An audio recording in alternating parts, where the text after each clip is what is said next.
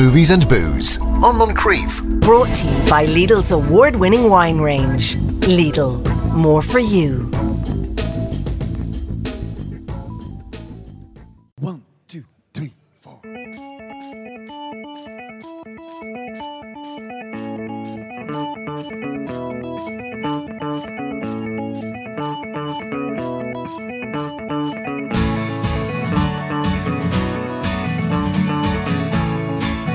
Everybody.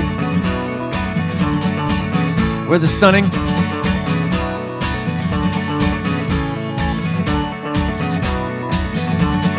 When I was younger, my heart had a hunger for feelings of every kind.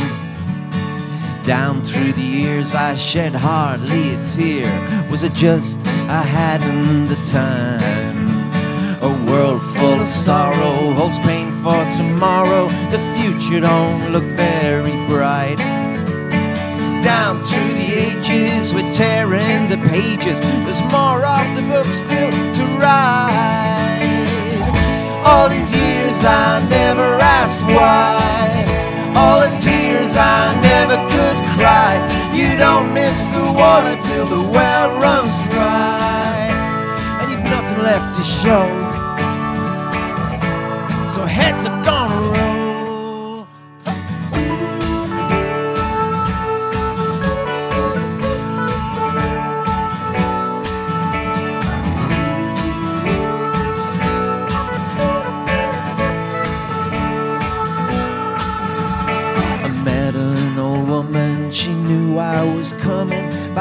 in her teacup that night. Took pains to explain what I found on my way and the things I left way behind. A world full of sorrows, pain for tomorrow. The future don't look very bright. Down through the ages, we're tearing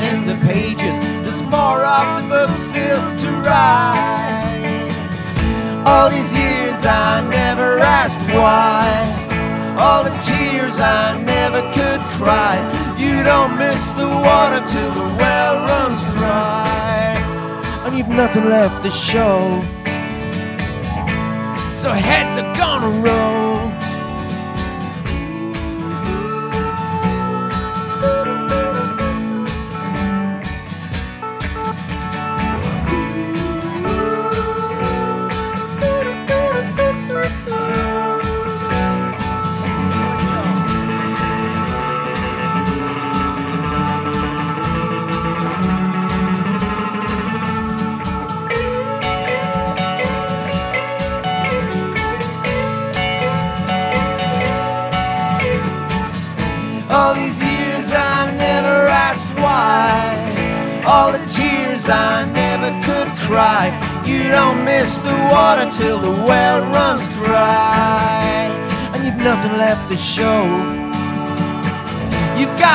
Nothing left to show.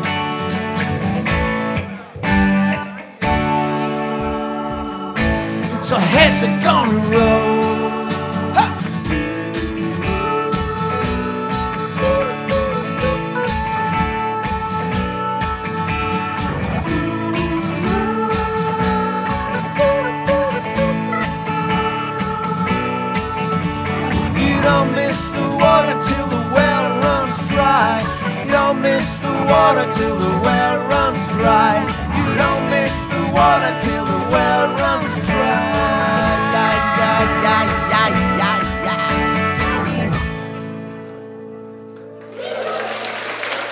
53106 is our text number. That'll cost you 30 cents. Afternoon at newstalk.com is our email address, so you can follow us on Facebook or Twitter. That was, of course, the stunning uh, Galway's finest. Uh, thanks very much, lads. Now, a few. Uh, before I forget, uh, a few gigs are going to be playing. They're going to be at the Ballyshannon Folk Festival in August.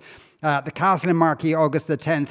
Uh, the Playing Fields Festival in Clane on August 24th. Uh, Listing Matchmaking Festival uh, at the end of August.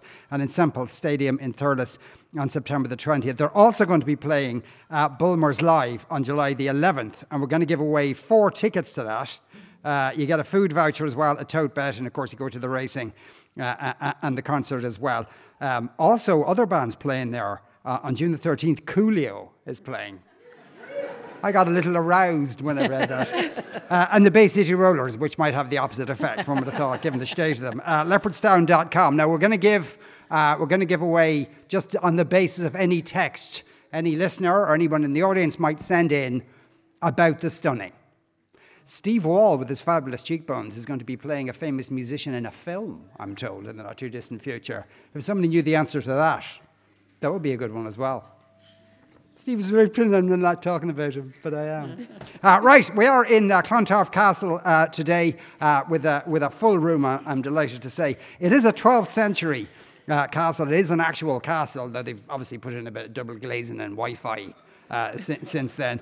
And we've got prizes for that as well. Again, that's based on the best text people send in. Uh, for listeners, we're going to give away an overnight stay uh, with dinner on the night of their choice in the award winning Fahrenheit restaurant. Uh, also, it was uh, for a member of the audience, we're going to give uh, two vouchers for a fusion tea experience for two people. And fusion is a, apparently a sort of tea that they do here that's unique to them. They also make their own pale ale here as well, I'm pleased to say. Esther and Jean are with us up on the stage. Good afternoon to you both. Hello, how are you? Uh, and now, um, the three films, two good, one terrible. Uh, one Midland, one great, one terrible. I'd okay, say. all right. Yeah. Uh, yeah, we've got. Let's see, can we guess which one is which? well, we've got X Men out this week. Uh, X Men: Dark Phoenix, a series I was kind of always on board of, on board with actually, especially their period set films. There was one really cool one. Was it First Class, which was set in the 60s? Mm. Um, and they've always been quite stylish productions, but the, the, they've really been troubled, I suppose, in the last few films in terms of where you're going with these characters, who are great characters because they're mutants, which is always cool.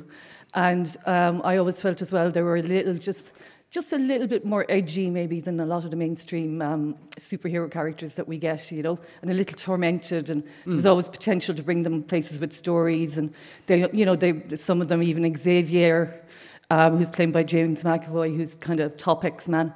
Uh, he can be kind of a bit of a morally dubious character at times. So I think there's always loads of potential within that series, but this one fails miserably. It's just so bad. uh, your woman from Game of Thrones is in it, though. She is, and she's good in it. Uh, Sophie Turner, uh, she, you know, other than uh, not reading the script, she's actually really, really good. You know, she puts in a good performance, and a, she has a lot of work to do um, because she is this character, Dark Phoenix, who goes to. I love this time of year because you just have to like say preposterous plot lines as though they're completely normal. So the X Men are all up in outer space trying to save the space shuttle which has been uh, hit by some warp speed thing that has caused it to spin. Mm. And while Dark Phoenix is up there, she gets nuked with this uh, same Doesn't thing. She kind of ingests, it's like airplane food, you know, and then it has a terrible effect upon and her. And it gives her, yeah, yeah, yeah it gives her superpowers that she can't harness, Sean, and she's very conflicted about that. So the, the whole. Um, so it's like explosive diarrhea, basically, but yes. in a kind of a psychic sense. But yeah. you can lift buses with it as yeah, well. Yeah, yeah. Well, well there's been nights, uh, I must say. uh, I, now, uh, um, the, uh, the, one of the other films is very interesting in that it's technically an Irish film, Irish director, Irish producers, but if you watched it, you'd say this is an American film. Yes, uh, and, and, that's what I kind of love about where Irish movies are going at the moment because we're a small country, so if you want a good budget and a good funding model, it's not realistic, really. You know, we're not Germany where you have a massive. Um, TV station or the UK where you have you know Channel 4 films or things like that. So it can be hard for even for small budget films to get a budget together. So what a lot of um, countries are doing now is, a lot of filmmakers are doing now is either co-producing uh, with other countries, and there's a heap of um, co-productions with Belgium and the Netherlands, places like that coming up, or they're shooting little films in other countries with Irish with an American crew in this case, but uh, an, uh, an, American cast in this case, but mostly an Irish crew. And it's a filmmaker by the name of John Butler, who made The Stag, you might remember a few years back, and a lovely film a couple of years ago called Handsome Devil, uh, and has always been really good at male friendships and kind of fish out of water, kind of oddball friendships. And he's gone off to LA to make this one. And if you didn't know, like, if you just randomly watched it, you'd think it was an American film, but like the cast and crew on this are, and the director, writer, are, are, mostly Irish, and it's also funded by the Irish Film Board. And an Irish production company, Treasure Entertainment, who made a film in Cuba last year in Spanish called Viva. Um, and that was an Irish production oh, as well. Yeah, so, yeah. you know, that was Mark O'Halloran. Yeah, yeah. yeah.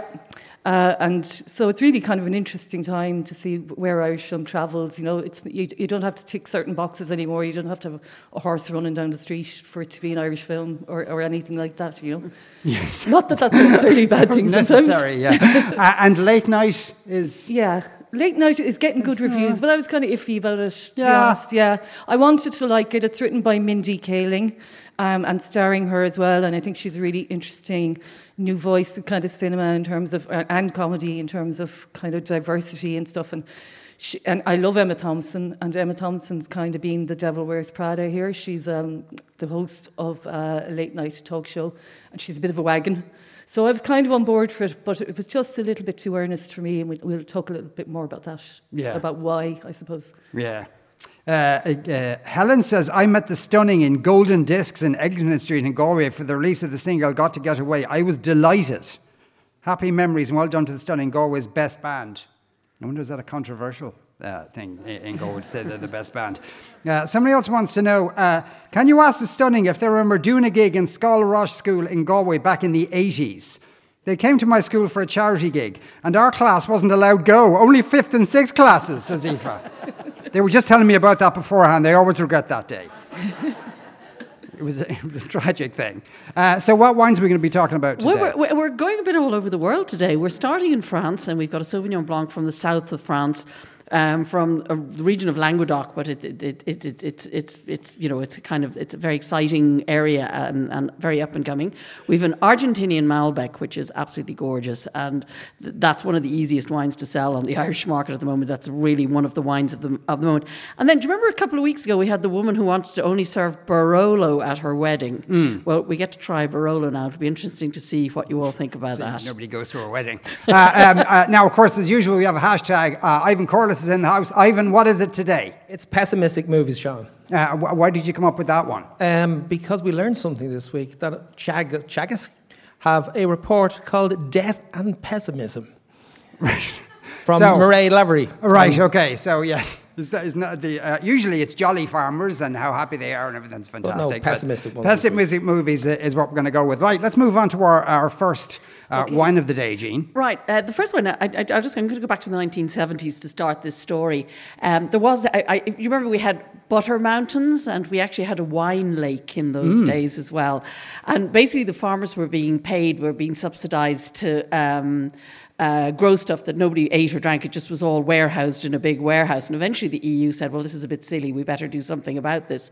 So um, they actually changed the wine laws back then to allow uh, the farmers to grow grapes that weren't indigenous to the area. Now, this, in, this is all over France. And um, the category of wine that was started is what we became known as um, vin du pays, which basically means country wine from a specified area. So, in other words, you could grow Chardonnay, which is native to Burgundy, down in the south of France, but you couldn't call it an appellation wine. You could call it a, an, um, a vin du pays. And, you know, you could grow um, Sauvignon, which is native to the Loire in the south of France, which is actually what this happen, wines happens to be. And um, you call it a vin du pays. So it, it and sometimes Van de Pays wines, the quality of them were so good that they were commanding higher prices than the actual uh, um, appellation wines. So it, it meant that the winemakers could experiment, and it's become the source of great quality wine, particularly from the Languedoc region, Languedoc Roussillon, which is Mediterranean France, um, down in the south. Now, this particular wine, and all the wines we have today, are exclusive to Lidl, and they're part of what they call their core range. In other words, they're on the shelves all year round. This is the 2018 Chevalier de Fauvert. It's an IGP. Now, they've changed the, the, the name from Van de Pays to, and I'll never be able to pronounce it properly, but I'll give it a try Indication Geographique Protégée. IGP is easier, right? Yeah, it just so it basically, fancier. it means quality wine from um, a specified area. Now, this is Sauvignon Blanc, and everybody loves Sauvignon. It's very much the grape of the moment. It has a very distinctive aroma. They, the, it's a thing called the thiol character of Sauvignon Blanc, which really basically smells like tomato leaf or gooseberry, and sometimes can smell a bit grassy. Um, this doesn't have a lot of thiol. You'll find that more in the in the New Zealand Sauvignons, but you're certainly if you stick your nose in there, you're getting actually quite nice ripe tropical fruit. And that, uh, again, we're down in the south of France, so the climate is very warm uh, down here. But one of the characteristics of the Sauvignon grape is this wonderful acidity. And that's what makes people absolutely love it, no matter where in the world it's grown. The grape is naturally acidic, so it has this gorgeous acidity. I'm going to take a little sip of it now. And you're getting the acidity on the side of your tongue, and you, you start to salivate a bit. It's like biting into a Granny Smith apple. A lovely wine. Now this is seven twenty nine. It's available in Lidl's 160 stores nationwide, Crikey. and it's lovely. A lovely fresh. If you're having a summer barbecue, although I don't think anybody's going to be barbecuing this weekend, but uh, there I've said it, the B word. It's going to pour rain for the weekend, but. That is a lovely. If you're if you're having friends over for lunch, have that with a nice bit of risotto and maybe mushroom risotto, and you'll be away in a hack. Uh, somebody, uh, Jolene wants to know where can you get good Corbière Valley wine, e.g., La Grasse area in Ireland? Had it in France, well, in the southwest last year. Beautiful. It race. is Corbière, and it's Grenache based. It's a blend. There's um, Grenache, uh, Cinsault, um, Mourvedre in there. There are lots of Corbière wines. Um, uh, Lidl, I know, have them. Um, in fact, most supermarkets, most wine shops. Corbière is a very, very popular appellation, southern French appellation, and it is very, very widely available in Ireland. All right, so they should have no difficulty. You'll have getting no difficulty getting that one, yeah. Uh, we were at a party and the host pushed the corks into the bottle rather than use a bottle opener. I thought he misplaced the opener, but he did it for every bottle. Is that not really odd behaviour? Yes. Is that an acceptable method of opening wine? I was dumbfounded, says Rachel. It's really weird. I've never seen anybody do that. Well, I've no idea just- what, but but do you know what's going to happen? The cork is going to get stuck in the neck of the bottle, and pouring the wine out of the bottle is going to become very problematic. So it just doesn't kind of make any sense. To Well, there me. is a knack to it. You have to kind of hold the. the Oh, if you- push- you- oh, you know this. Yeah, well, You've probably it could have been this fella. This is this is how he grew up. You know, this was him. Brings him He back to his student the days. height of sophistication. Ah, yeah, it is. Uh, working as a student in a small cafe in Galway 20 years ago, had a major crush on Steve Wall, was playing their album when he walked in. I nearly died. I turned red and changed the track to The Beautiful South. I don't see how that's going to win you the prize, really. Uh, Lorna uh, is just speculating about the, the, the plot of the X Men movie.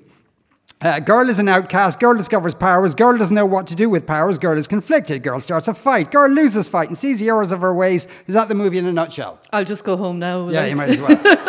uh, right, uh, we're, we're going to take a break, find out about that particular movie after this break. 53106 is our text number that will cost you 30 cent. We are coming to you today from Clontarf Castle Hotel with thanks to our friends in uh, Lidl. Uh, Esther and Jean are with us up on the stage. We've already uh, uh, had uh, one very nice uh, uh, Sauv Blanc and we've heard the Stunning play and we are giving away tickets to the Stunning are performing at Leopardstown. Now, I did say that Steve Wall is actually going to be appearing in a film as a, a musician. Uh, people are guessing as to who it might be. Uh, is he playing Bob Dylan in a movie? Uh, somebody thinks it might be Luke Kelly or Ronnie Wood. Uh, best one so far, Lionel Richie. it's a natural, really. Uh, I, I, went, I went to see Rocket Man uh, last week and absolutely loved it. Taron Egerton is an incredible Elton. It made me want to try Bohemian Rhapsody too. Will I like it if I like Rocket Man? I heard it was the same director. Was it the same director? Uh, it's the yeah. It was well. Uh, Bryan Singer was directing um, Bohemian Rhapsody, but he got me too'd, so he had to walk away from that project. Um, and the director who took over, whose name escapes me now, is the same director um, who who made Rocketman. Thank you, Steve Wall. Yes. Dexter Fletcher. Yeah. Um, so Just because yeah. you're in one film, you don't know about them all. we might have an encyclopedia over there. You never know. but um, yeah, so he he uh, yeah he did direct at least at least one and a half of the two of them, I suppose. is What yes. say? Yeah, and is the in you know in the way that that the Bohemian Rhapsody ends with basically a concert movie for twenty Fantastic, minutes. yeah. Is there is there anything similar in the Elton John film? Yeah, that, well, it's a rock musical, so it it takes all of the best known songs we know and love from Elton John's career and kind of punctuates his whole life story with them. It's really brilliantly done.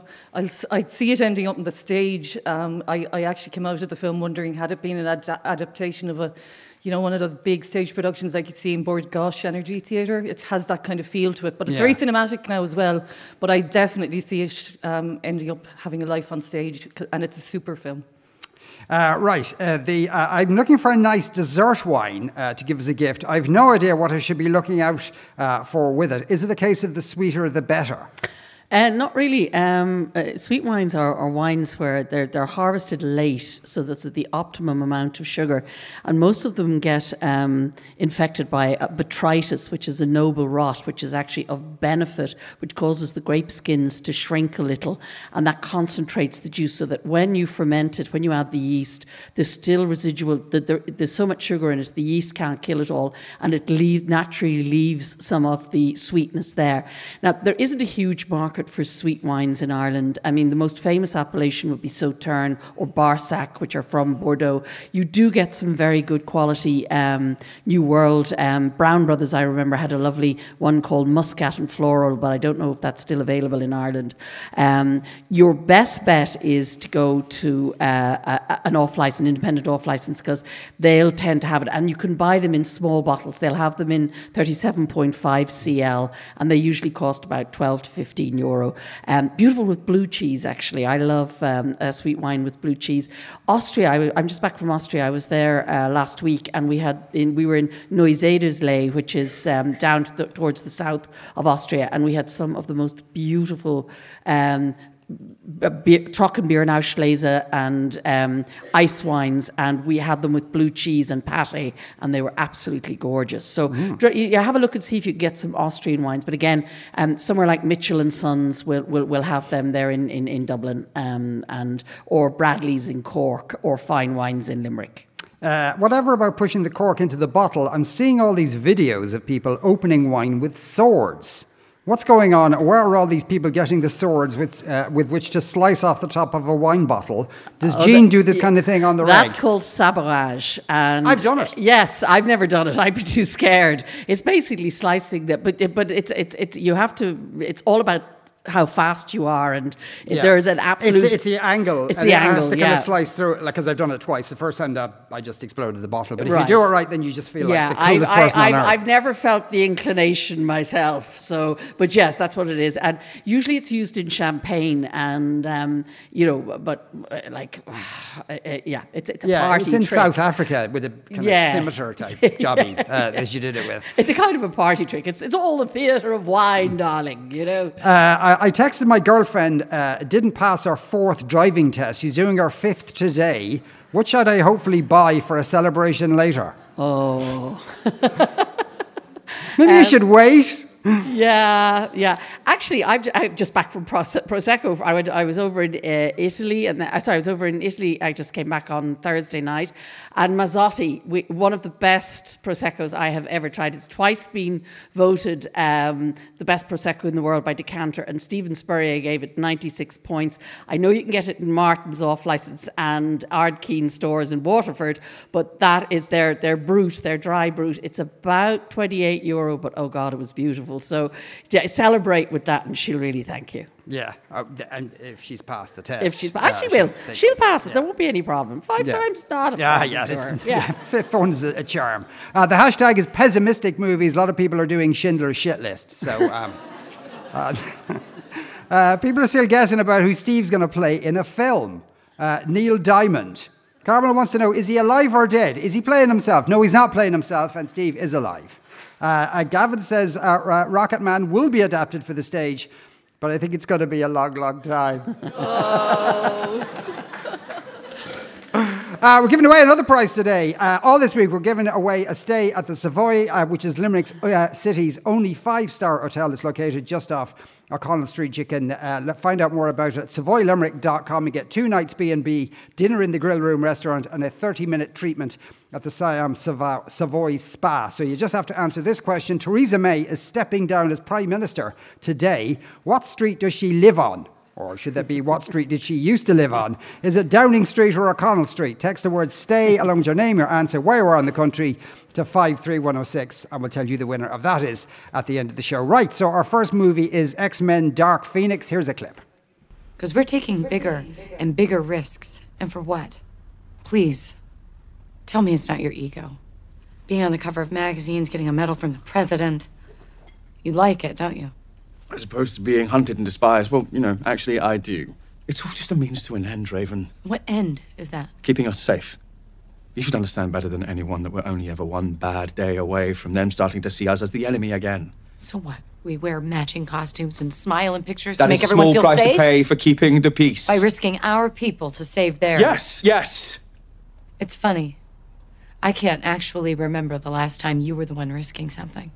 And by the way, the women are always saving the men around here. You might want to think about changing the name to ex women. Yeah.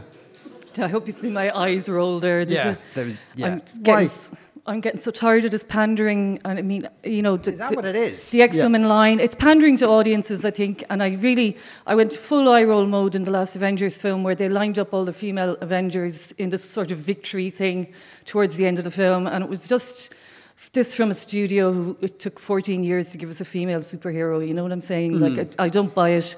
And I get, you know, Hollywood, stop pandering to audiences and fund female filmmakers and female writers. That would be a much better way of telling stories like that. Um. I, I can go Okay, now. My I can go now, done. right? Okay. no, it's just it is it is maddening, and, and even the remakes, you know, remaking um, Dirty Rotten Scoundrels and putting female characters in and, and making a bad film like that's doing no no service to anyone, any hmm. audience, male Yeah. or female. Uh, and yeah, I, that that line did appear in an early clip for the film actually, and people were speculating as to whether it would get cut out because there was a bit of backlash against it. But it's in there. But it's interesting that's the clip that they're putting out Mm-hmm. in that, oh, this is, you know, maybe has a bit of feminism, as, uh, has a bit of character development in it, but that's maybe the only bit of politics or character development in the entire movie. And that's cool, you know. But and I want seven-year-old girls to watch Wonder Woman films and go, I can do that when I grow up. You know, I do want that. But uh, No, if you bring your seven year old to a movie, you say you certainly cannot do that. You would break don't try neck. this at home. um, but yeah, it just feels like pandering to me, and I, I want to see them back it up now with um, more film, female filmmakers coming through. Is all is all I think on the on that. Um, this is really disappointing, and I'm, as I say, I've always liked the X Men. Um, I've really liked their period films in particular. Uh, they've given us some great characters over the years. Of course, Hugh Jackman's Wolverine being one of the best of all of those. Uh, Storm is pretty cool as well. Anyone who can take the weather and harness it to take on her enemies is, is cool by my book. But this is just, it's like someone in Fox watched the last two Avengers movies and said, Do you think that's, you know, dramatic and miserable? Hold my drink because this is just like hand wringing for, for two hours and it's very you know, it's it's it's no fun at all. And I'm kind of going, it's summer, lads. It's blockbuster season. You know, give us a give us a bit of humour here. Um, and then at the same time, it's frustrating to watch because I can see what they were trying to do with it. Because this is quite a cerebral film. It's kind of a lot of characters are very talky in it, and it's the whole sense of this new character, Dark Phoenix, who is, of course, better known as Jean Grey from the other films, and, and, and what happens to her, and that she has all this energy, and she's terrified by it her- herself. Very well played by Sophie Turner, I have to say. I wouldn't have um, really known her from Game of Thrones, but she's very, very appealing on screen here. These Um, are so. These are all younger versions of the. the this is set when in the nineties. Yeah, it's set in the 90s. Not Okay. that you'd know it again. Ah. I, and, and there weren't many nods towards that. Uh, uh, so that was strange because the, the one set in the 60s and the one set in the 70s was great and it was so stylish. And a lot of the plot was even fitting into the production design and stuff. It was quite Hmm. But, cool, so, you but the original X Men movie, the one- ones with say Patrick Stewart in it, were set in the early what? The early two thousands. yeah, I mean, the timelines. Which means, make, yeah, the timelines make no sense. We Professor talking- X aged horribly then in a very short yeah, period of time. I mean, it's it's it, the timelines don't make any sense, uh, and you know her her character has appeared in, in in other films, but as Jean Grey, and then she, she ingests this kind of all these superpowers, but it, you know it leads to her having this power that she cannot control at all. Also, uh, as you'll know if you've seen the other films. Um, there's stuff blocked off in her memory um, of a traumatic childhood that's been blocked off by Xavier, who's James McAvoy, uh, and that kind of all threatens to be unleashed as well. So it's about her kind of internal trauma and stuff like that as well. Um, so they're trying to go somewhere with it, you know, but it just really, it just really didn't do it for me. Um, she, you know, there's major things happen to major characters. Uh, and then her own family secrets, I suppose, that people, viewers will know about, regular viewers of the series will know about, um, kind of risk being revealed as well, kind of catastrophic effects. So the whole idea was the X-Men used to be, because there were mutants, people were afraid of them, the, the world didn't think they were superheroes, the Mm. world didn't think they could save them, and they've managed over the years to kind of stop that and, and get people on, you know, mere humans on side with them. But I suppose if uh, Dark Phoenix goes rogue and causes chaos, the risk is that they'll all be ostracized again and outlawed again. Uh, so that's kind of the whole idea behind it. Then you have. Um, we need an alien death race, it being a summer blockbuster. So step in uh, Jessica Chastain, who plays this character by the name of Vuk. Uh, surprisingly wooden Chastain. I think she was trying doing Dead Behind the Eyes to try and portray evilness, but it really just portrays Dead Behind the Eyes. Um, I didn't know what she was doing there. I think it must come down to the script. She's not the only A-list actor who's found wanting here, you know. Um, and then she's kind of this leader of an alien race who wants to harness, harness um, Dark Phoenix's superpowers for her own evil intentions. Okay, so they turned up just to get this Yeah, stuff. they're Right. shapeshifters as well. So this should all be very cool stuff. You know, they can turn yeah. into different characters. So it's not only the mutants can, they're playing the mutants at their own game, but it's just very thin. It just doesn't have any storytelling power. Um, and I can see it is a frustrating film to, to watch, and it's not merely bad in that sense because you can see all the ideas being floated around here, you know. Um, and I, I suppose it was telling to me that it's directed by a guy by the name of Simon Kinberg, who wrote um, at least two of the other X Men films. So, you know, he knows story, and I could see what he was trying to do here with it. But directing's a whole different craft, and he's directing here as well, and I don't think he has a lot of directorial experience. Uh, so that's, that's an issue as well, I think. Uh, How long is this, all this going to go on for, this X-Men? I don't know. They've said it's kind of a finale, but like we do have, I, it feels like a bridge to me that we do have a, a new Mutants film coming up in the next couple of years, uh, which I think this is, you know, sometimes if films fe- feels like a setup for another film, that's what this one kind of feels like. Ah. Yeah, really disappointing. And uh, like Jennifer Lawrence is so wooden in it as well. It's like, oh God, I signed up to do four more after doing it once, and now I have to go through this. And It's just, I think any experienced actor, Fassbender as well, is surprisingly low key in it. You know, an actor who u- usually jumps Hmm. off the screen with charisma is not great here at all. And I think it's probably was just known from the script stage that it wasn't there. You know. Uh, Rona says Sophie Turner is such a bland actress. She can't seem to crease her forehead. I like her. She kind of got a slightly lopsided um, smile about her, which I quite like. I think she's quite endearing, and I'm sure her career will will move on from this, and, and she'll do lots of great films. I'm sure everyone in Games of Thrones is uh, on the speed dial of casting agents now that the series is over. Uh, I see they've cast uh, Kristen Stewart and one of the, uh, as one of the new Charlie's Angels with two other actors I don't recognise. She's a very wooden actor, high action. I can't imagine being her thing. Could they not have cast Jennifer Lawrence or something?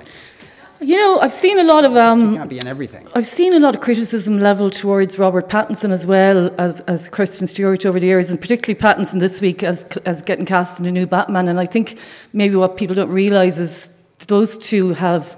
They could have just gone and made a load of rom coms off the back of Twilight and made a load of money, but they've gone off and done really interesting, low key, um, unusual projects. And I think they're both very talented actors, and I think kind of credit to them for going off and doing that. Like Kristen Stewart went off and did um, a, a film, I can't remember the name of it.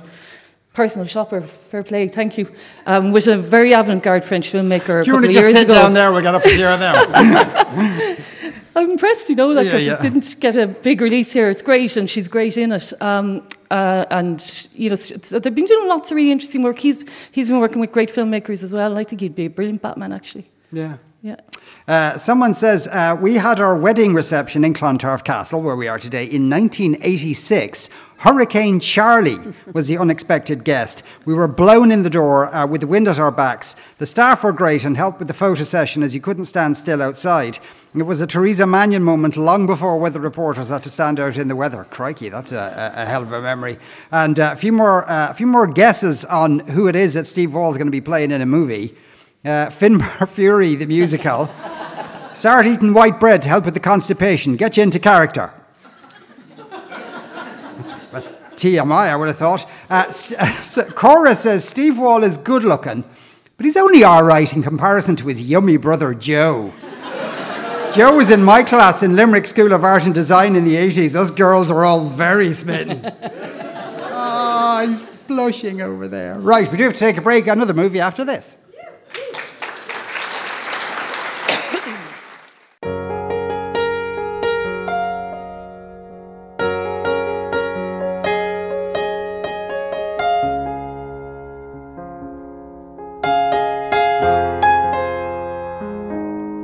Never been a better you.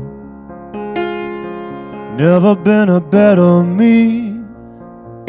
Shadows kept in exile, like a in a history. Put your famine into flight. Shed your shame, my color soar. Speaking in magic tongues, make love in reruns, crashing waves upon your shore evermore. Young was painting dreams like rainbow showers, embracing possibilities soul to soul. Ivory towers, ivory towers. Neighbors whisper venom in old museums. You kiss me, lingers. We're tearing down broken regimes. They tear at the seams. We're on the cusp of riding waves. Far from bombs and orange men. I show you my fragility. You vulnerable comedian. So tangle with me in the dark. Shed your shame, we're letting go. Lay with me on sand dunes, skin on skin in pale moonlight. Young was painting dreams like rainbow showers, embracing possibilities soul to soul. Ivory towers, ivory towers. Neighbors whisper venom in old museums. You kiss me, lingers. We're tearing down broken regimes. They tear at the seams. There's never been a better you. Never been a better me. Shadows kept in exile. Lock 'em in a history. Put your famine into flight. Shed your shame, our colors soar. Speaking in magic tongues, make love in reruns. Crashing waves upon your shore, evermore, evermore, evermore.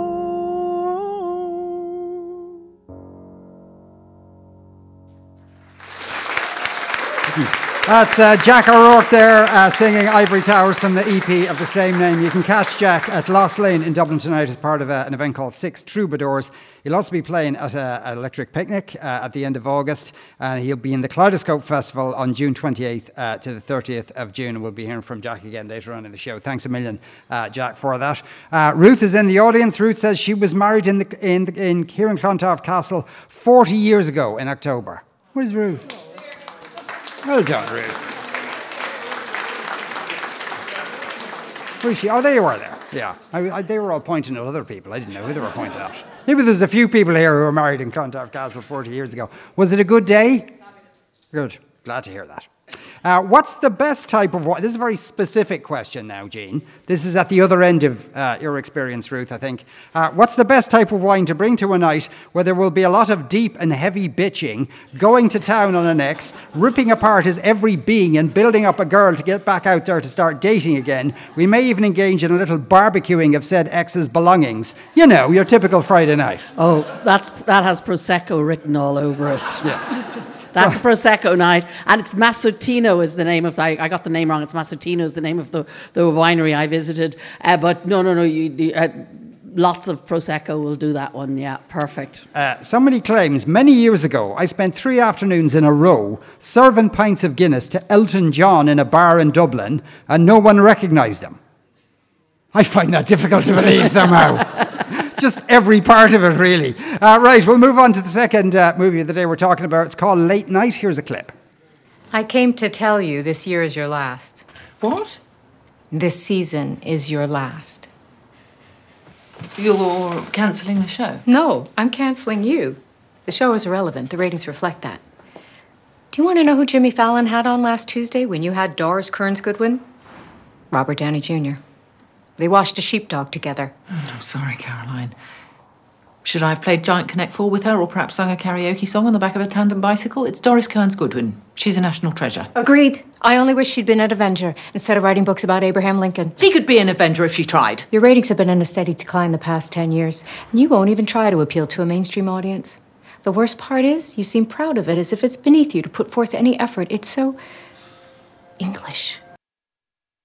Ooh, being English in a public place. Nice bitchy script there, isn't yeah, it? Yeah, that kind of sets up what's going on. here. Yeah, it is, and it's uh, it's got lots going on. This, but just didn't quite do it for me. But uh, it's it's lots to recommend it, and you'll see good reviews for this one. To be fair, um, and that's Emma Thompson there, of course, going. I'm trying to produce um, high caliber, brainy late night television, and Mm. the head of. Um, the TV station going, we're having none of it. You know, we want uh, Johnny Robert Downey Jr. watching sheepdogs, and that's kind of the whole nature of entertainment and where it's going, and whether you know she can survive. She's been doing the show for years, uh, and she she feels like it's her show, it's her baby. She doesn't feel like it's a network show, and she's kind of always commandeered her team of screenwriters. So this is kind of set amongst the screenwriters really. And um, it's a little bit of a working girl thing going on because Mindy Kaling is this kind of bright-eyed naive um, young woman who's hired to the show because she you know she's got a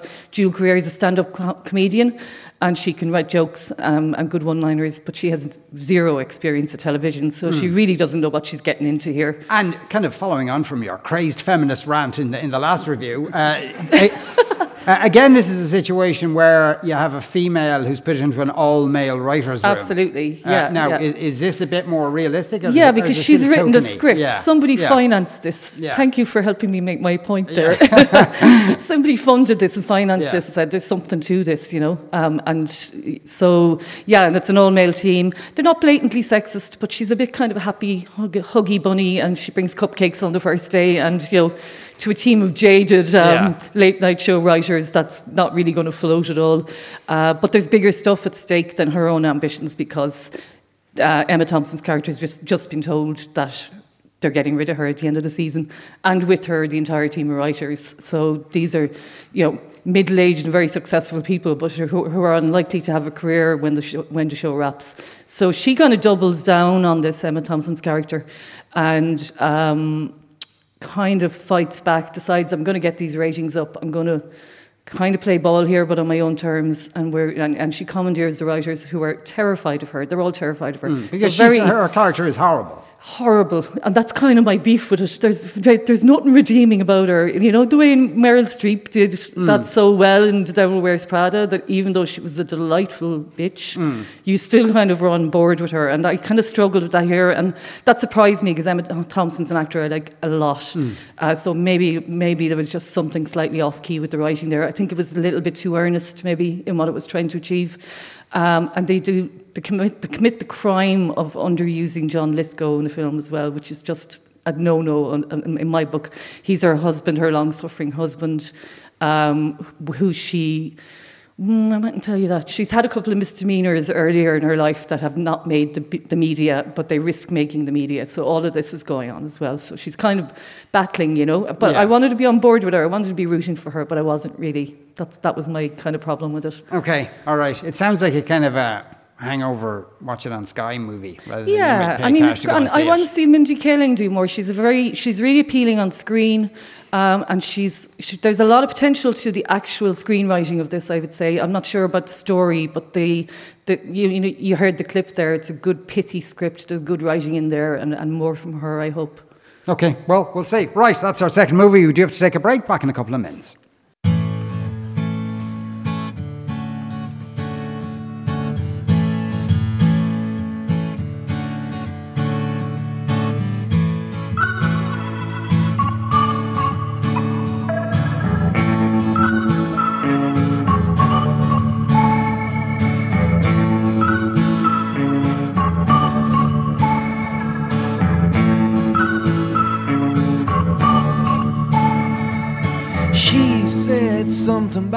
Sunrise. Open up the curtain, take a look. Out the door, we're shambling down the roadside. Down to the lake when nature's waking up. I didn't think that we'd be talking all night. Drinking from the neck does you in. The beauty of the dawn makes me uptight. I haven't seen it since I don't know when. Haven't seen it since I don't know when. She moves through the morning. She moves on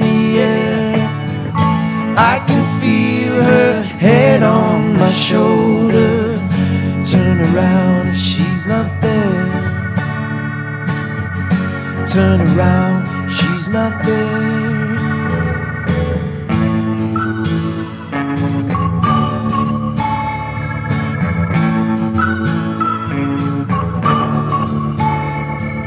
She never seems to look any older.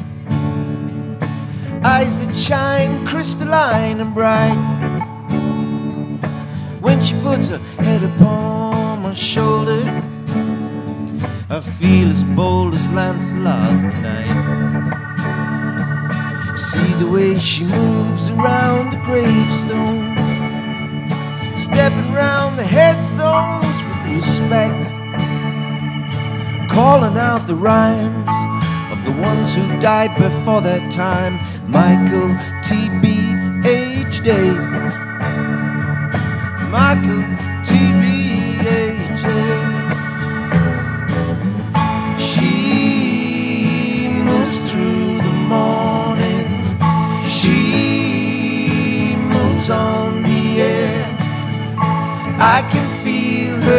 head on my shoulder. Turn around, she's not there. Turn around, she's not there.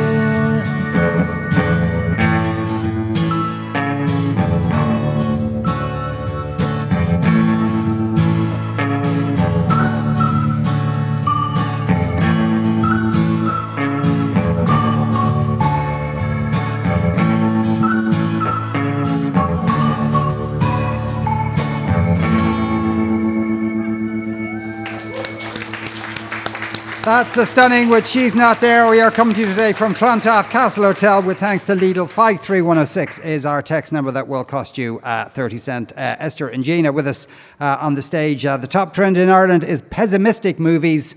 Once were warriors, now insurance salesmen. And uh, small bit of breaking news President Donald Trump is boarding Air Force One at Shannon Airport to depart for Washington. Yes, not a dry eye in the house.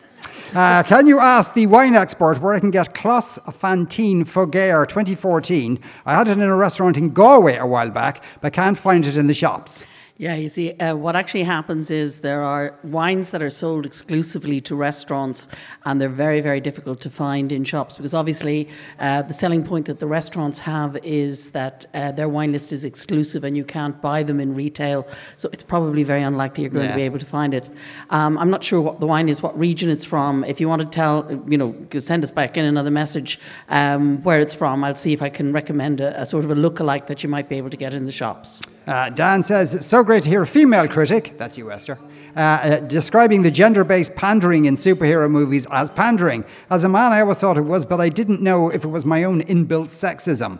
I note the round of applause from the audience there too. Uh, says Dan, they're very right on this audience we have today. It's probably knows that. Uh, the Bilzer in Dublin says using the sword on champagne corks uh, stems from the time before corks were waxed.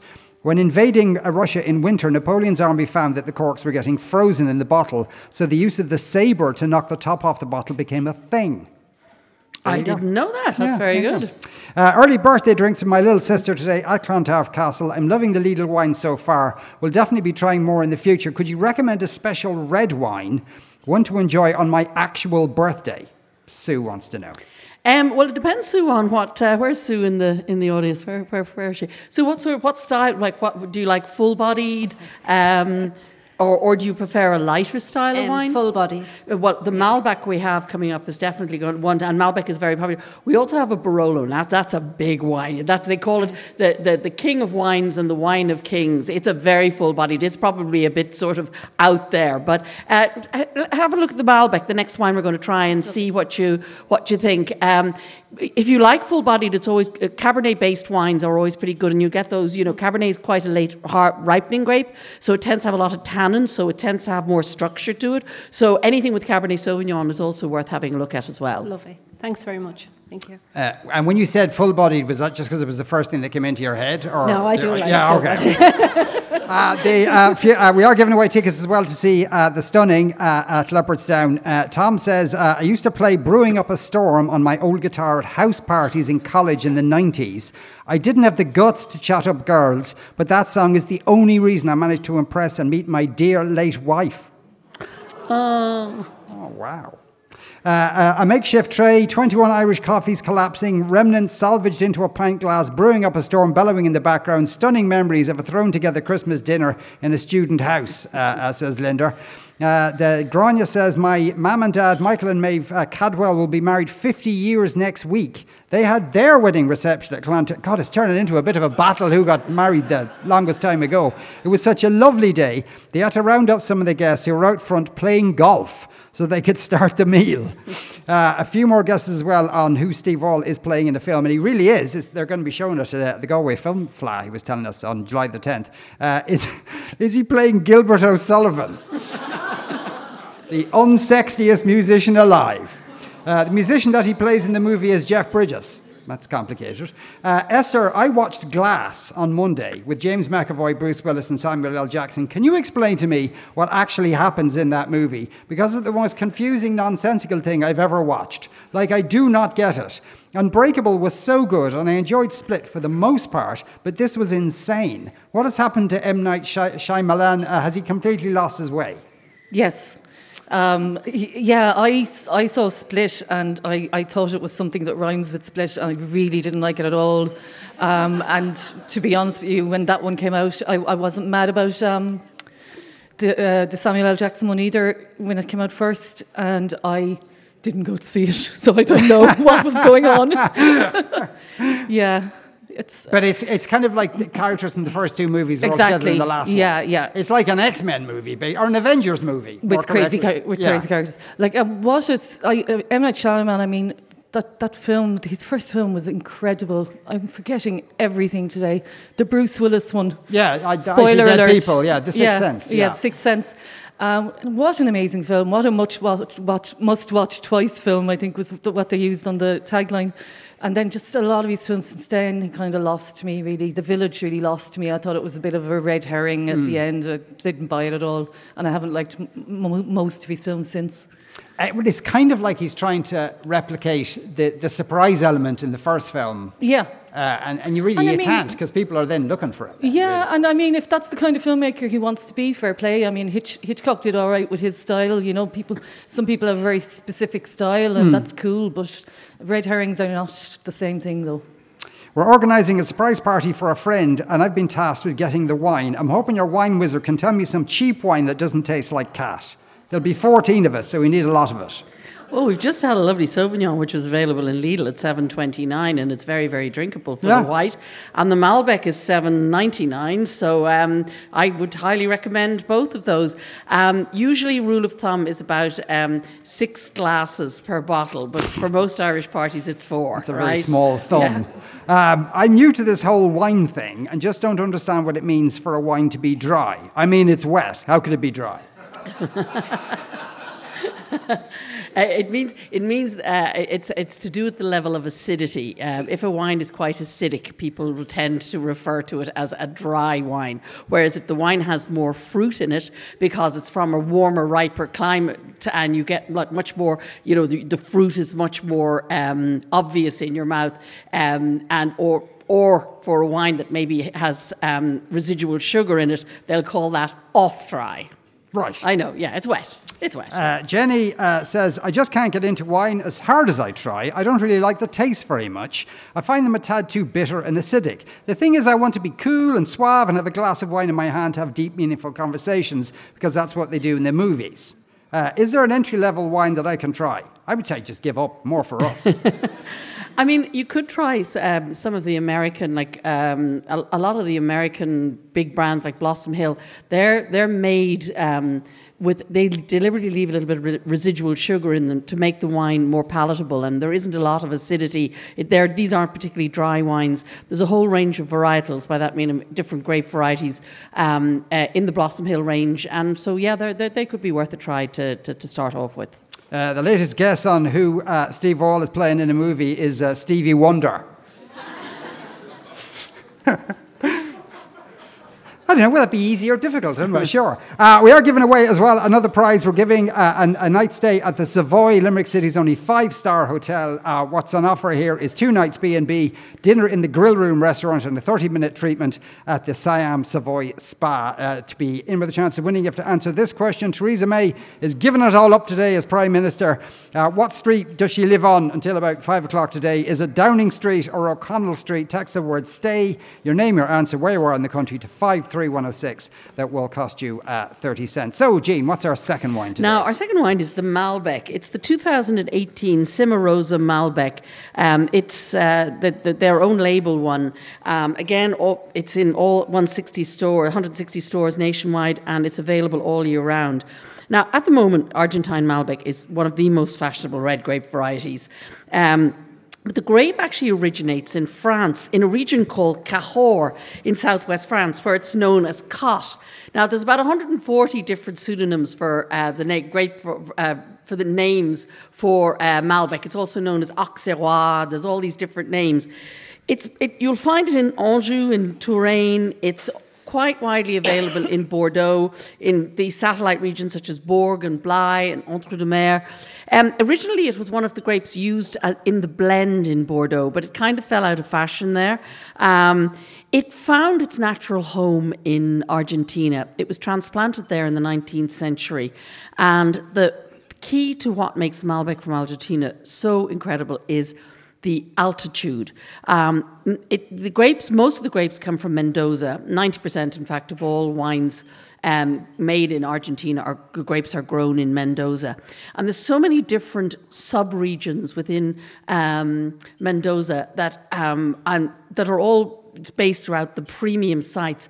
And one of the keys is, is, is altitude. So the higher up you go, the cooler it is in, at night and the fresher the grapes. So you get lovely warm sunshine during the day. But if you're at um, 3,000 feet above sea level or, you know, the, roughly that, I, I, don't know what it is in meters because I never did went metric. It was still pounds, shillings, pence when I was in school. But anyway, um, so I'd say about 3,000 feet. It's quite cool at night and that means that the grapes retain their freshness. So Malbec in France is kind of ordinary. There are, you, I mean, I can't just say you will get some fantastic Malbecs in France, but the grape has become a rock star in Argentina.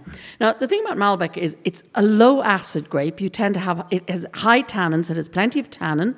And if, if anybody see we've got some wonderful food, which the Clontarf people, Castle people have, and there's some lovely asparagus wrapped in um, some sort of prosciutto ham. Now, if you try that with your Malbec, that's going to be lovely. That's if anyone has any, any, any of it left.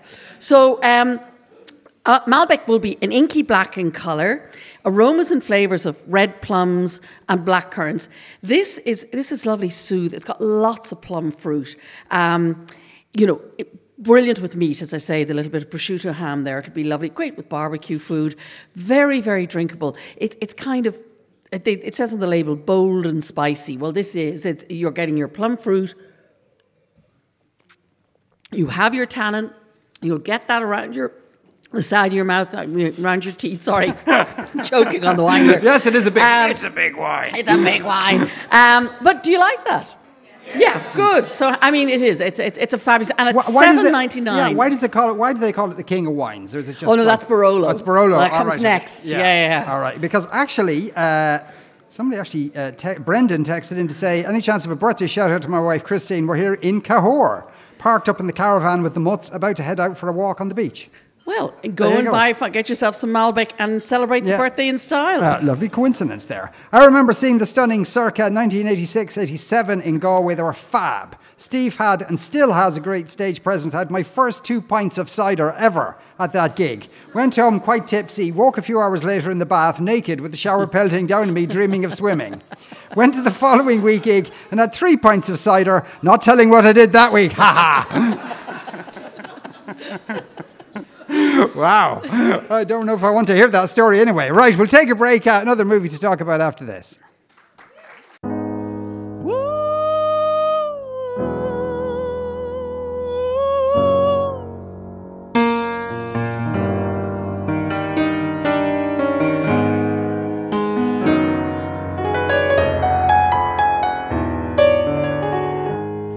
Wars that stand tall crash they fall one by one, and laughter turns sour in pursuit of your humdrum.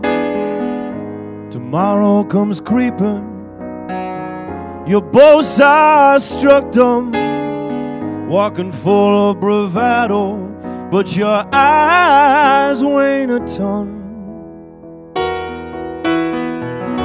shining for you, brighter than morning stars. I'm shining for you, light in your darkest hour when you're hopeless and hiding, when you're effing and blinding.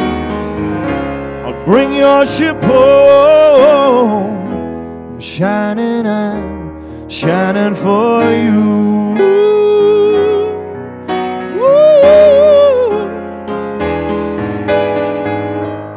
Dithered, you're dothered. You're sunk out and bothered.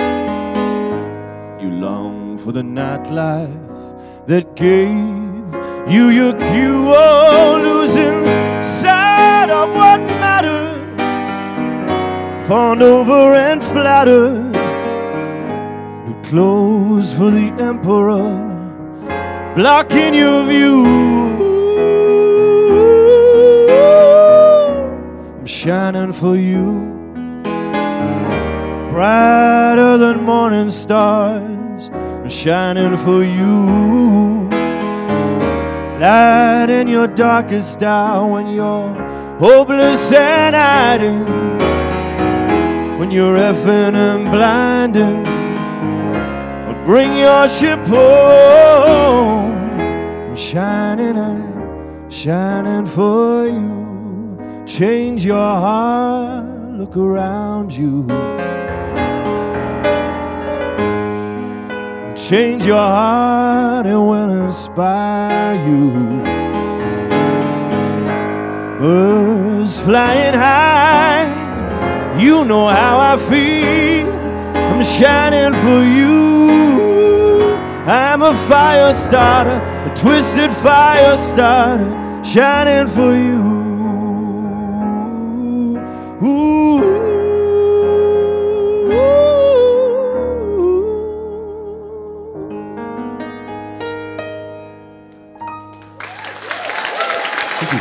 Jack O'Rourke there with uh, Shining for You, though I think towards the end there was a few, uh, few lines, some other songs in there. I think I heard the Corgis in there at one point. And obviously there was a nod there to, as well to uh, Dr. John, uh, who uh, sadly, uh, the, well, it was announced sadly that uh, he died today. He was uh, in his late 70s. Right, we're going to move on to our uh, uh, third film uh, of the day. Uh, and this is the one we were talking about, the kind of Irish American one, sort of. Yeah. Here's a clip. Right through here. There it is. Oh, yeah. LA. Es más que un día. It's, it's more than one day? It's just a little circle. Sí, pero hay mucho que hacer. Mira, hay que lijar todo esto. Es, es más que un día. I, I, I don't know what that means, but more than one day is in there, I guess? It's more than one day. More than one day. Two days? or- No sé, pero es más que un día. It's more than one day. More one day. It's más que one day. right. This is It's going to cost how much? Will you take cash? this is just really lovely and special. I was lucky to see it early um, with no kind of preconceptions back in the Dublin International Film Festival in February, and it was a very, very special opening night film, I have to say. Um, I started crying about halfway into this, and I took me a while to gather myself. That said, it's very funny. Don't let that put you off. But um, there's a real kind of heart at the core of all of this. And as the clip suggests there, that's um, Matt Bomer, the, the very well known American actor with a wide body of work. But the women in the audience might know him best for two masterpieces uh, Magic Mike and Magic Mike XXL, with both of which he appeared in. But uh, he's done loads of theatre as well, but I thought I'd just mention those. Um, When they a- say theatre, was there a pole involved in the theatre? no, well, in this in Magic Mike there was, yeah. Uh, but he's a, he's really endearing as a lead here. He's playing uh, a gay character um, who, at the very beginning of the film, has a bit of an on-air meltdown because he is a weatherman. You know that kind of local TV that you get everywhere in the Yeah. states. So he's one of those where you know the, the vibe is all LA and you're on and you're chirpy all of the time. And he wears pink a lot to kind of illustrate that. But you you find out very early on in the film that this is a man who is ostensibly upbeat, but really, really struggling underneath that. Uh, and he has this kind of on-air meltdown, which eh, he bursts into tears, and his bosses kind of say, "You are taking leave."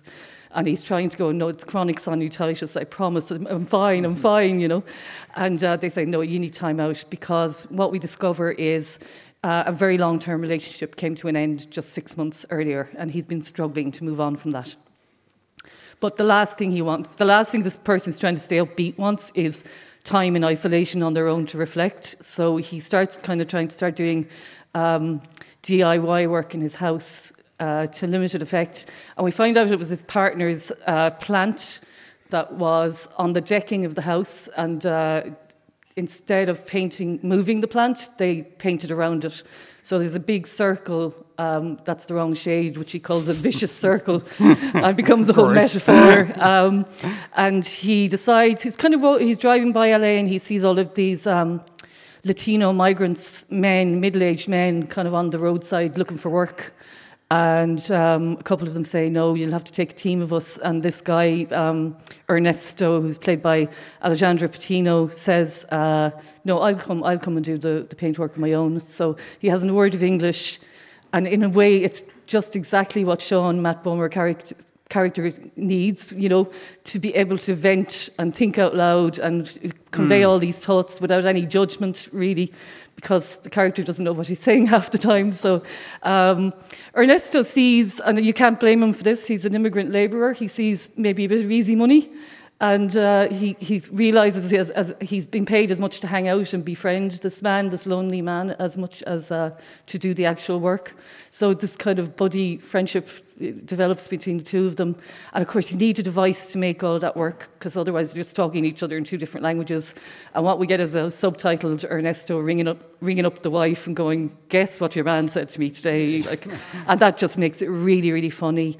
Uh, but it's a very, very touching film as well when you learn a bit more about this character's backstory and why he is in the position he is. It's really, really moving stuff. Uh, kind of all about sadness and sun, sun-drenched Los Angeles, really, Mm. that you can wear shorts and a luminous t-shirt but still have your heart broken, you know. Uh, and I think John Butler, the writer and director of this, has done a super, super job.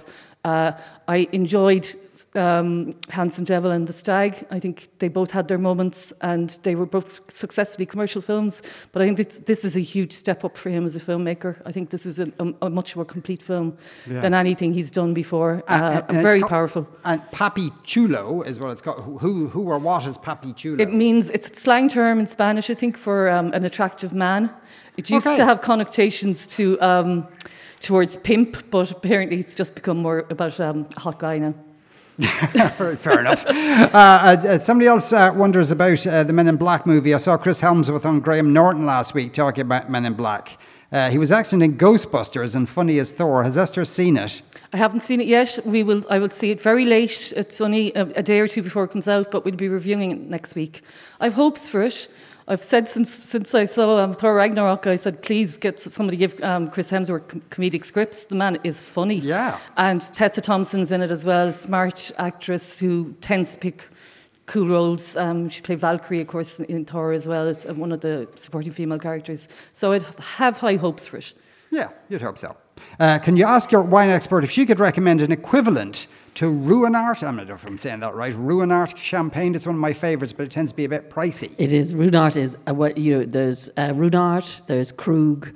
There's um, Dom Perignon. They're all in that kind of stable. Uh, the premium champagne.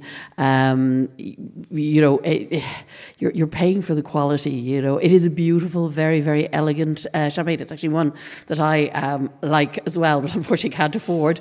Um, but uh, I mean, you can go down uh, a level or two, and you know, the, the, to a slightly cheaper. Uh, Pol Roger is very good. I love that. Um, Laurent Perrier is very good as well. Uh, Taittinger is very good. You know, there's, there's a lot of champagnes out there, but they, it all depends on what blend they use. I mean, if they use more Chardonnay, if they use more of the black grapes, Pinot Noir and Meunier in it, it- you know, each champagne house has its own very distinctive style, and Ruinart tends to be a very delicate champagne. Um, so, uh, yeah, it, I, I, like uh, Tough, it's the suck yeah. and see principle, really. You yeah, there we go. Right. Uh, one more guess on uh, who Steve Wall might be playing in this movie. Uh, someone says uh, they're making a new Pink Floyd biopic. He plays the actual Wall. Uh, we'll take a break. One more wine after this. 53106 is our text number that will cost you 30 cent. We are coming to you today from the Clontarf Castle Hotel uh, with thanks uh, to our friends uh, in Lidl. Uh, te- one texter says, Can you hurry up and discuss the Barolo, please? I'm sitting in the car listening, but have to go where there is no radio. So, so we might as well get on with it then. Well, yeah, uh, saving the best for last, definitely. Um, this is Lidl's 2014. Um, uh, like it's their own Barolo. Now, I, I have to say, we've just committed infanticide. This is still very, very young, and Barolo is kind of made to last forever and ever and ever, and this is still only a baby. Now, um, Barolo is in a region called Piedmonte, uh, which is in northwest Italy. And it, it, there's four DOCs in the area, and probably the most famous is Asti Spumante. So it's the same, it's next door to the same region that, that gives you the lovely, white, sweet, bubbly uh, Asti Spumante. Um, the region's climate is kind of rigid uh, by Italian standards in that the winters are very cold, uh, they get lots of snow, the summers are very warm and dry, uh, spring and autumn are cool. Um, so, and, and most of the vineyards um, are located in, in, in the Langhe and Monteferrano uh, hills.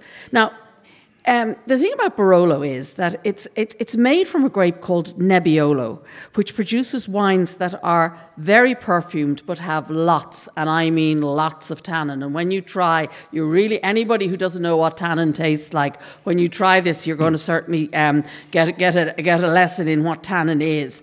Um, the thing about Nebbiolo is that it takes a, an awful long time to mature. So you kind of have to wait. So I mean, this is 2014. It's five years old, but it could it could go another five to you know. Yeah. Now it's, I've had the bottle open for about an hour, and it is softening out a little bit now as the air is is, is interacting with it and causing the, the wine to break down and the tannins to soften out a little bit. But um, this is um, like young Barolo can be very tannic and very full bodied. So the girl over there who was looking for the full bodied wine, I, I hope you like it.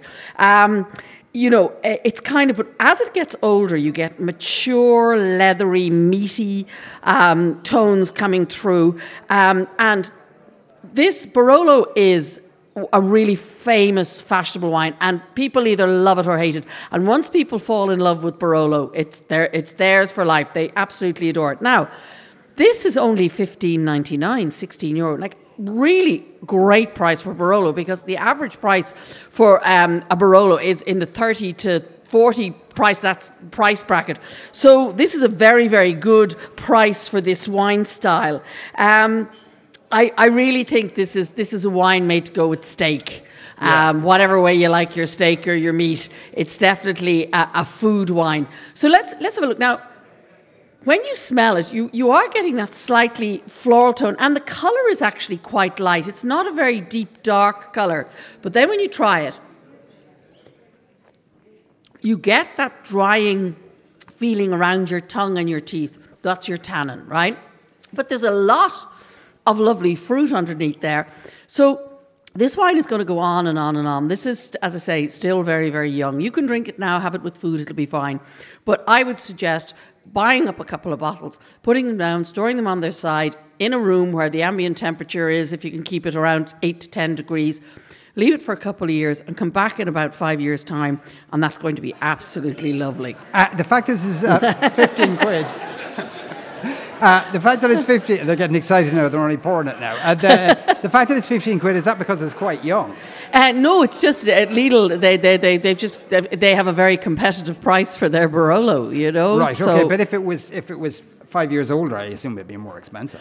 Um, it, I'm not sure. Um, probably is the answer, but um, it's it's not. You see, it's at the moment they've got a very competitive price because obviously they're producing this. This is their own label Barolo, so they're producing it exclusively. They're obviously using some one of the big Barolo houses to Mm. supply them with the wines, which they're bottling themselves. So they're able to. Um, Put it out at a very competitive price. It's a beautiful wine. It Yeah. really is. But as I say, it's still very, very young. It, it, it needs a bit more time. Uh, we're actually sitting on a beach in Youghal in Cork, drinking Barolo wine, loving it. Big shout out to us with the kids. it'll, it'll stop being funny very soon now. Uh, is it worth getting a ferry instead of a flight to Brittany this summer? We're thinking of getting some wine and we're there to stock up for the year, but how much can you reasonably bring back? Um, the indicative limits give you, are quite uh, generous. Uh, there's, there's two things. I've never been to a hypermarket or to one of the big warehouses in Calais, so I have no idea what's there. But I'm reliably told uh, you can get all sorts of wine from all over the world. Um, as far as I know, the indicative well, you have to travel with the wine, and it has to come with you in your car. The only thing is, if you put 15 cases of wine in your car, the suspension is going to be um, screaming, right? Yeah, yeah. Um, so, uh, but um, I, as far as I know, you can bring in up to 20 cases. Now, that's just a figure I vaguely remember. I, probably somebody will tweet it and say, no, no, it's much more or it's much less. You, uh, but you can import it duty paid. In other words, you've bought the wine in France, you've paid the French duty, and you're bringing the wine from France in with you in your car. And Irish Customs will allow you uh, uh, up to a specific amount. But I, I think it's in the region of 15 to 20 cases. Yeah. Uh, when is the new Lion King out? I'm dying to see what they're going to do with all the live action version of it. I'd say teaching the animals how to talk to each other took ages. We're getting it in July. Uh, July 20th is jumping out of my head, so it's around, around that time. And I'm kind of looking forward to that. We've got Beyonce on board, uh, so that'll be interesting. Uh, that, the is she Lion doing King. a voice or is she actually in it? She is uh, doing one of the lions, I think, but th- they would have all the big songs, of course. Okay, So, yeah. Um, that film, you can't underestimate what a hit that was. That actually started a period in the, the 90s when it was released of rejuvenating Disney's fortunes. Yeah, it that was, was, a massive massive. Yeah. Uh, and but is it, it? I don't know. Just from clips I've seen, it looks like a frame by frame remake almost, just with live action. Yeah, it'll be interesting. Aladdin was a bit like that as well. Dumbo less so. We, we, we talked about Dumbo recently and how they built a lot of new story and characters into it. So it'll be interesting to see what they do with it. Yeah. Uh, speaking of, I went to see Aladdin over the weekend. Can I just say what a load of tripe it was? I thought it was hackneyed, cliched, full of stereotypes. And don't get me started on Will Smith as a genie. They ruined a perfectly good movie. That sounds like a text I'd send in. Yes. Everything And they you said. probably did. Yeah. Uh, I'm off to Porto tonight. Woohoo! What should I drink and eat? Oh, Porto, well, really. Douro, um, uh, Porto is the most beautiful city, and um, you, there's lots of fish. You can you get all these amazing fish, and Vinho Verde is the white wine because it's produced in Minho, which is just to the north of Porto, and um, it's made from various white white grapes, Alvarinho, um. It's very, it's got a light little pétillance in it, and it's alcohol by volume about eight percent. But it's a beautiful, fr- fr- crisp, fresh white wine that goes perfectly with fish. But you're in Douro is red wine country, and they use the, the grapes that they used to make port with to make still wines. And the go uh, if you can get a train up the Douro, go. It is absolutely fabulous. One of the most beautiful places in the world, and their wines are absolutely unbelievable. They don't come cheap, the Douro red wines, but by God, they are some. There's going to be some magnificent. It's all blend. Yeah. Nacional, Touriga Franca, Tinta Roriz. You're in for a treat, and that and they've got gorgeous meat dishes in in northern Portugal. Pork is a specialty, and they have just you know, the most fattening things you'll ever find. So enjoy every minute of it. Indeed, yeah, and go for a big run when you get back. Right, uh, there were a few uh, winners, competition winners uh, uh, to uh, announce now. The winner of the stay at the Savoy Hotel in Limerick, uh, that's a listener, Bernie Scully in County Donegal. She's, our, she's our winner of that. The winner of the Leopardstown tickets, that's for one listener and three of their friends. We're going to give that to Tom. Uh, that's Tom, who used to play Brewing Up a Storm on his old guitar at house parties, and that's how we uh, got to meet his wife. Uh, again, that's uh, in, in a way courtesy of the stunning. Um, we uh, also have uh, afternoon uh, afternoon uh, tea to give away for people in the audience. We're going to give one of those to Ruth, who was married here in the castle 40 years ago. Congratulations to you, Ruth. And we're also giving the other afternoon tea to Sue, who's here with her little sister, and uh, she's uh, she's going to kind of keep going to the real birthday uh, a little while uh, after that. Plus, we also have an overnight stay uh, to give away here in Clontarf Castle. Now, we know we're getting, now loads of people sent in guesses, and they were all real guesses as to who Steve Wall is playing uh, in a movie. The actual answer is Chet Baker, who was a very famous jazz trumpeter. Um, and actually, Steve, we must have you back on to talk about that because it must have been uh, fascinating to do. Loads of people knew it. But the prize goes to this person just for being inventive, because it's somebody here in the audience. Uh, it's Chet Baker. I just heard Steve Wall say it in the Jacks. Probably be the highlight of the weekend if I win. So uh, I, I, there's no name attached to it, but uh, it, they're a deserving winner. Anyway, time for uh, some good things to do this uh, weekend. Here's Claire. Hello. Uh, so you've heard from the Stunning, you'll hear from them again in just a few moments, and Jack O'Rourke. They're both performing this September at the Tipp Classical Festival on Friday the 20th and Saturday the 21st of September at Semple Stadium in Thurles, along with many others, including our own Tom Dunne and Something Happens. For the full lineup and ticket information, go to tipclassical.com. And tomorrow in Cork, it's Cork Detective Day. So Clued Up is the exciting detective game that is basically a giant outdoor version of Cluedo, and it's happening right across the city all day tomorrow. Um, it's called Sneaky Finders, and it's set in the fictitious town of Millingham. Uh, so you and your detective buddies are tasked with cracking the case and stalking the streets to track down uh, virtual witnesses and eliminating suspects. So it's on at 10 a.m. to 1 p.m. tomorrow. That's the starting time. You have to finish by 5 p.m. Loads of prizes to be won.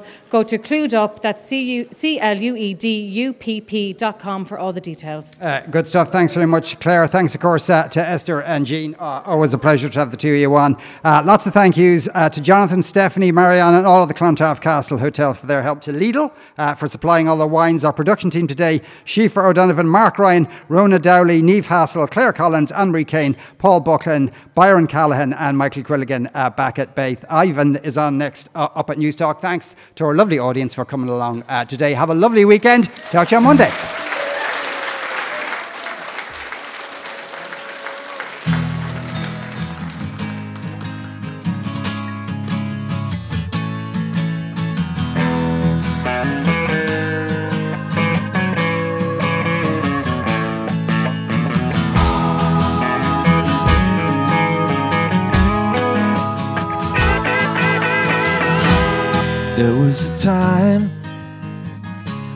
Was yours, you were mine.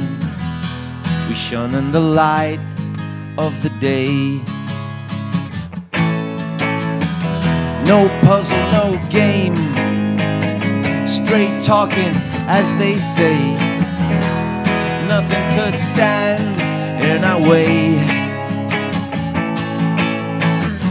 Two people in a trance are fighters in a dance. They respect each other's tears.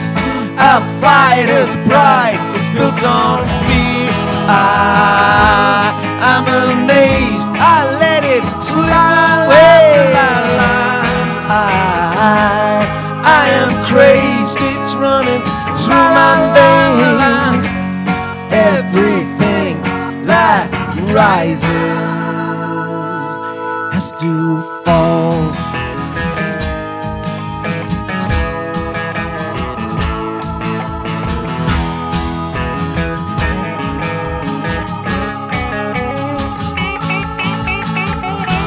Somewhere I read the truth is better left unsaid. Avoid all the hurt and the pain. Companion. You'd better watch your step when I take you out to play. Hey, drink from this golden cup. The days are long enough. Hoist up the scarlet sail. I jumped ashore as we moved away. I am amazed.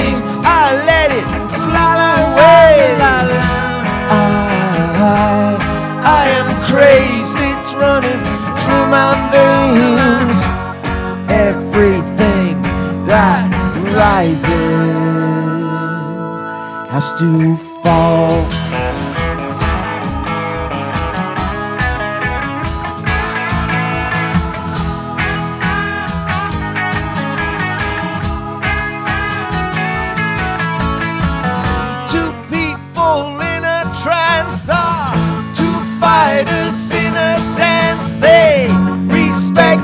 Each other's tears.